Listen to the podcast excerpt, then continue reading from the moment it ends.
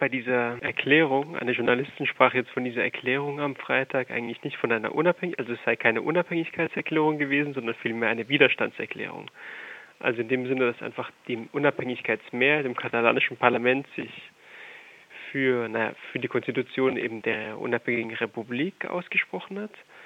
Aber im Prinzip hat auch, und das ist eigentlich das Paradox, hat eigentlich auch, haben auch die Parteien, die sich für die Unabhängigkeit ausgesprochen haben, sehen, also sehen das als einen symbolischen Akt des Protests und nicht als einer, der dann rechtliche, politische Konsequenzen mit sich zieht.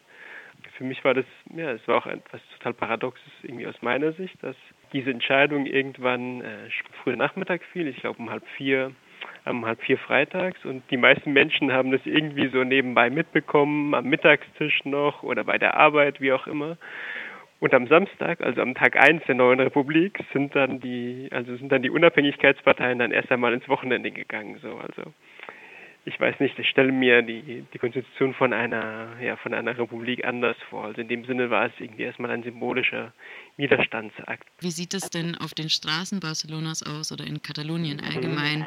Sind da viele Menschen auf den Straßen gewesen am Freitagabend? Natürlich. Es wurde auch irgendwie gesagt, dass Menschen ihre Klappstühle einpacken wollen, um das Parlament zu schützen, damit da nicht die spanische Regierung darauf irgendwie zugreifen kann. Ja. Ist da noch was von diesem Widerstand zu spüren? Wie war das am Freitag? Ich meine, ich weiß nicht, ob ihr das aus Deutschland ähm, so mitvollzogen habt, aber jetzt in diesem Oktober, das war ja, also aus Sicht der Leute, die hier leben, war das ja quasi ein unendlicher Oktober von Mobilisierung, also von dem Referendum am 1. Oktober, dann ähm, von dem Generalstreik in der Woche drauf und dann auch von etlichen Demonstrationen, auch Gegendemonstrationen derjenigen, die nicht die Unabhängigkeit, sondern eben die spanische Einheit irgendwie einfordern.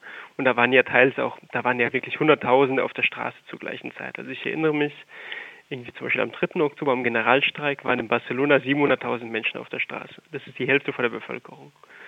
Und jetzt am Freitag fand ich es halt irgendwie paradox, weil da ich meine, ich, jetzt am Parlament, glaube ich, hatte die Polizei so 17.000 Menschen irgendwie gezählt, die Freitagabend ähm, ja, am Parlament waren und später in der Innenstadt und naja, diese neue Republik gefeiert haben. Also mein Eindruck war, ich war auch irgendwie mit dabei, war, dass da wirklich der harte Kern von den Unabhängigkeitsbefürwortern wirklich, ähm, naja, das gefeiert hat. Und viele andere, die vielleicht solidarisch waren an anderen, an anderen Veranstaltungen irgendwie gegenüber der Repression eben vom spanischen Staat nach dem, nach dem Referendum etc.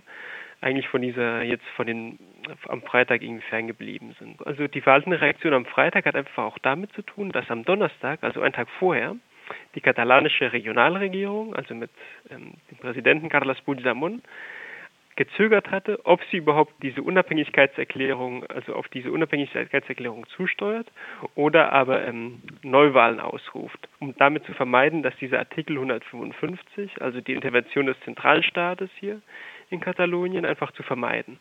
Und ich glaube, dieser zaudernde Kurs der Regionalregierung, die sich halt dann eben doch am Donnerstag sozusagen auf einen Kompromiss einzulassen schien mit mit dem spanischen Staat und so weiter. Ich glaube, der hat auch viele Unabhängigkeit befürworte, verschreckt oder skeptisch gemacht. Also ich erinnere mich am Donnerstag, sickerte an die Öffentlichkeit durch, dass Carlos Puigdemont vorhatte, eben diese Unabhängigkeitserklärung zurückzuziehen. Und da kam es sofort auf Twitter, aber auch, so, aber auch auf dem Platz im, vor dem Regierungsgebäude, kamen da Menschen auf, die ähm, Plakate hochgehalten haben, wo Verräter drauf stand und so. Also es hat in den letzten Tagen schon auch eine Form von Entfremdung gegeben zwischen den Unabhängigkeitsbefürwortern an der Basis und den politischen Eliten, bei denen deutlich geworden wird, dass sie, naja, diesen Unabhängigkeitskurs, glaube ich, teils auch eben auch als taktisches Manöver irgendwie nutzen, um sich an der Macht zu halten, beziehungsweise ja, ihre Macht dann auszuweiten. Aber sind dann die also Befürworter des autonomen ja? Staates, sind das dann hauptsächlich sogenannte katalanische Nationalisten oder ist es auch ein linksgeprägtes Publikum, das dort auf den Straßen ist? Ähm, ich glaube, was eigentlich auch wichtig ist, vielleicht auch aus der Perspektive von außen irgendwie das hervorzuheben, ist, dass diese Bewegung halt einfach sehr, sehr heterogen und naja, sehr bunt gemischt ist. Also dass da sowohl wirtschaftsliberale oder konservative Menschen, also sagen, also rechte Nationalisten irgendwie mit dabei sind, aber eben auch viele Linke, sogar auch Linksradikale, ähm, die die Unabhängigkeit als eine Chance sehen, na, eine Form von Neugründungsprozess irgendwie in Gang zu setzen hier in Katalonien. So etwas, was sich auch mehr orientiert vielleicht an Südamerika, also an dem, was in Bolivien oder in Venezuela passiert ist. Also eine Form von Neugründung von unten anzustoßen.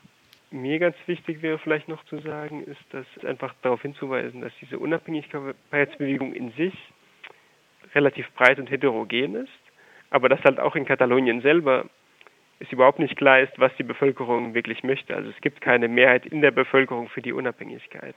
Man kann auch nicht klar sagen, wer für oder gegen die Unabhängigkeit ist, wenn man sich jetzt anschauen würde, sind die Arbeiter dafür, die Mittelschicht dafür, ist die Elite dafür oder dagegen. Also das ist halt einfach ziemlich irgendwie schwer gerade zu sagen.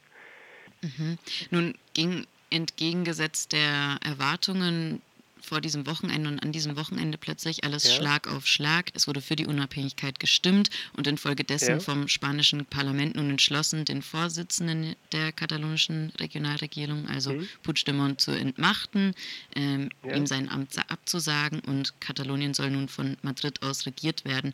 Dies erlaubt der Paragraph 155, welcher aus der Konstitution von 1978 stammt, was wird denn nun alles ermöglicht durch diesen Paragraph? Was für genaue Vorstellungen hat denn nun das spanische Parlament? Wie wird Katalonien übernommen? Ich meine auch diese ganze Anwendung des Artikels ähm, 152 des ähm, spanischen Parlaments, der sich übrigens am Artikel 37 des, des deutschen Grundgesetzes orientiert, der ist total umstritten, weil dieser Artikel noch nie zuvor angewendet wurde und im Prinzip ist der halt einfach auch, sind es auch nur einige Zeilen, die vorsehen, dass ähm, im Fall, dass sich eine autonome Region, also vergleichbar zu einem deutschen Bundesland, falls sich eine autonome Region hier in Spanien nicht an die Verfassungsordnung hält, die diese interveniert werden kann vom Zentralstaat. Und nun ist bei dieser Ausdeutung der Anwendung von diesem Artikel schien es anfangs, also anfangs in dieser Woche so, dass sich die konservative Regierung in Madrid für eine sehr harte Lesart des Artikels zu, also entschied, wo nicht nur die Regierung, wie jetzt eh auch, abgesetzt wird, sondern auch ähm, die öffentlich-rechtlichen Medien hier in Katalonien auch interveniert werden, also Catalunya Radio, Televisió de Catalunya. Und es eine Form von naja, Generalintervention der politischen Institutionen in, in Katalonien gibt. Und das eben auch über längere Zeit. Also dass de facto Katalonien über einen Zeitraum von vielleicht sechs Monaten, von maximal sechs Monaten, ähm, aus der Ferne von Madrid regiert wird was ähm, hier dann auch viele gesehen hätten als eine Form von Besatzung. Ähm, nun, diese Intervention fiel letztlich doch viel vielleicht seichter oder weniger stark aus, als anfangs befürchtet wurde. Also ähm, die Regierung wird zwar abgesetzt in Katalonien, aber Rajoy, der spanische Präsident, kündigte bereits mit der Anwendung des Artikels 155 Neuwahlen in Katalonien für den 21. Dezember an. Das heißt, es ist eine kurze Intervention in der Zeit, die erst einmal die katalanische Regierung absetzen soll, damit den Unabhängigkeitskurs auf eine Form entmachten möchte, aber eben auch zur gleichen Zeit schon perspektivisch Neuwahlen in Katalonien in Aussicht stellt, sodass eben das verhindert wird, was eigentlich die Unabhängigkeitskräfte gesetzt haben. Eine lange Besetzung von Katalonien aus Madrid in der Zeit und ähm, starke Mobilisierung auf der Straße bis irgendwann, halt eben durch diese Massenmobilisierung und so weiter, durch die Repression des Zentralstaates, die Lage unhaltbar wird und die Europäische Union zum, Ein zum Eingriff gezwungen wird. Spürt man davon irgendetwas bis jetzt? Die Sache ist, dass zum Beispiel jetzt die öffentlichen Medien nicht interveniert werden. Die Polizei schon, aber auch nur insofern, als dass der Direktor oder der Chef halt eben der Polizei einfach abgesetzt wird und durch einen anderen ersetzt. Also in dem Sinne sind es Maßnahmen, die wahrscheinlich, und das wäre die Wette von der Zentralregierung, die die allgemeine Bevölkerung so wenig wie möglich spüren soll. Und das sind erstmal Maßnahmen, die so etwas wiederherstellen sollen, was jetzt aus der Sicht von Madrid so eine Form von institutioneller Normalität wäre. Darum geht es erst einmal. Aber eine Form von Wiederherstellung, die relativ wenig im Alltag spürbar wird. Nun soll aber auch eine Anklage gegen Puigdemont und seine Kabinettsmitglieder wegen Aufruhr und Rebellion verhängt werden, worauf ja. bis zu 30 oder 35 Jahre Gefängnis verhängt werden könnten. Ja. Würde das nicht zu einer Art von Aufruhr unter der katalanischen Bevölkerung führen? Ja, das ist die Frage. Das wird sich jetzt herausstellen. Puigdemont und seine Regierung wurden ja faktisch schon am Freitagabend abgesetzt. Und jetzt am Samstag trat Puigdemont noch einmal auf und rief zum friedlichen Ungehorsam und Widerstand gegen die Maßnahmen von 155 auf. Zugleich hat, es, hat er und auch die anderen Regierungsvertreter jetzt am Wochenende es vermieden, öffentlich als, als katalanische Regierung aufzutreten. Ich meine, das Paradoxe ist, dass einerseits ja diese Haftstrafen verhängt werden gegen die katalanische Regierung, aber dass andererseits jetzt schon am Wochenende diese Unabhängigkeitsparteien schon anfangen, darüber sich den Kopf zu zerbrechen, wie sie bei den nächsten Regionalwahlen, die jetzt die Zentralregierung ja ausgerufen hatte für, für den 21. Dezember, wie sie zu denen antreten. Also es ist ja eigentlich paradox. Also sie haben eine Unabhängigkeit in Katalonien erklärt, werden auch dagegen, also es werden auch Haftstrafen zur gleichen Zeit gegen sie verhängt und zur gleichen Zeit taktieren diese Parteien, die eigentlich die Unabhängigkeit erklärt haben und akzeptieren auf eine Form, ähm, naja, die Wahlen, die die spanische Regierung ausgerufen hat. Okay, ist also alles vor allem symbolisch, was gerade passiert. Ja und nein. Es ist symbolisch, aber zur gleichen Zeit ruft halt eben schon auch ein Teil der Unabhängigkeitsbewegung da zum zivilen Ungehorsam auf und meint es ernst. Also der GUP, der kleinen Partei, die aber auch entscheidend jetzt war im bei den ganzen Beschlüssen für die Unabhängigkeit, weil diese kleine Partei der Mehrheitsbeschaffer ist von, von dem großen Unabhängigkeitsbündnis Junts Palce.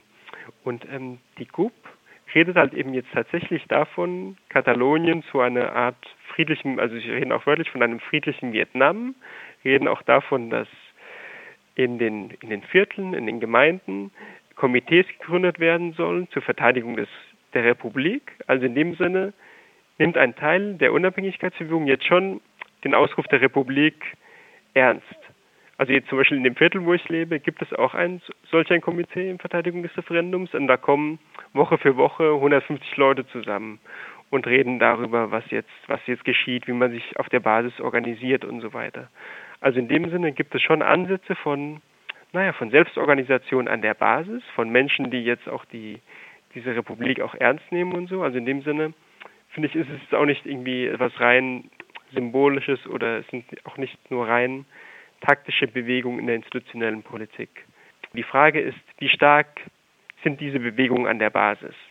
Weil jetzt zum Beispiel ähm, im Viertel, wo ich lebe, hier in Sanz, ähm, ist einfach diese Unabhängigkeitslinke, die Escada Independentista, wie man sie hier nennt, sehr stark. Aber in anderen Vierteln oder auch in anderen Städten, auch gerade im Industriegürtel von Barcelona, ähm, naja, sind einfach diese, ist diese Unabhängigkeitsbewegung und auch gerade diese linke, Unabhängigkeitsbewegung einfach sehr, sehr schwach. Und ja, die Frage ist, was da passiert. Also ich glaube, da sehen viele diese ganzen Fragen der Unabhängigkeit und, und mit all dem, was sie mit sich bringen könnte, eher als eine Gefahr, als eine Bedrohung, denn als eine Chance.